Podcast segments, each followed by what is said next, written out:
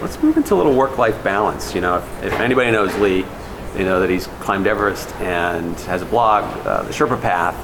So talk about how that, that work-life balance is important to you and how it has really made you a better marketer as well as a better person. Thank you. Yeah.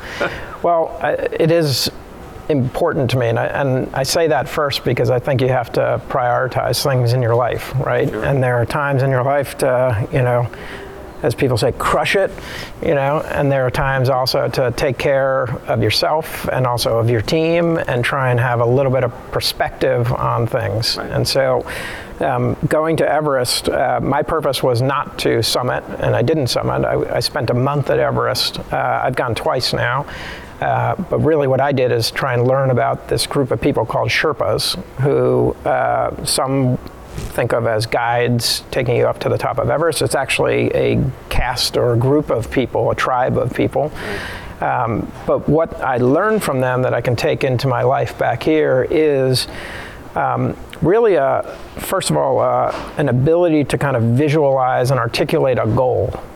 And so the summit of Everest is a goal yeah. right? Now that doesn't have to be your goal, but right.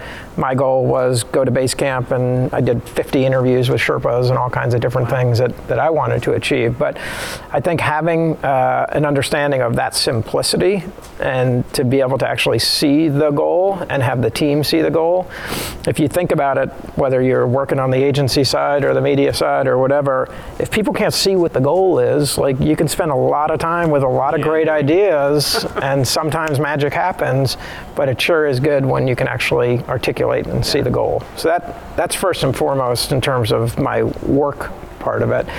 But the other side of it is, you know, anticipating um, challenges and actually like working that into your thinking right. so that you don't get so freaked out when they happen right. because they always do and whether it's on a advertising related project or you know something that's a little bit more uh, I would say based on reality and potential uh, disaster uh, going to Everest you need to be if nothing else present and so if there's one thing I could say that has helped me in my personal life and my work life more than anything else is trying to be present. Wonderful.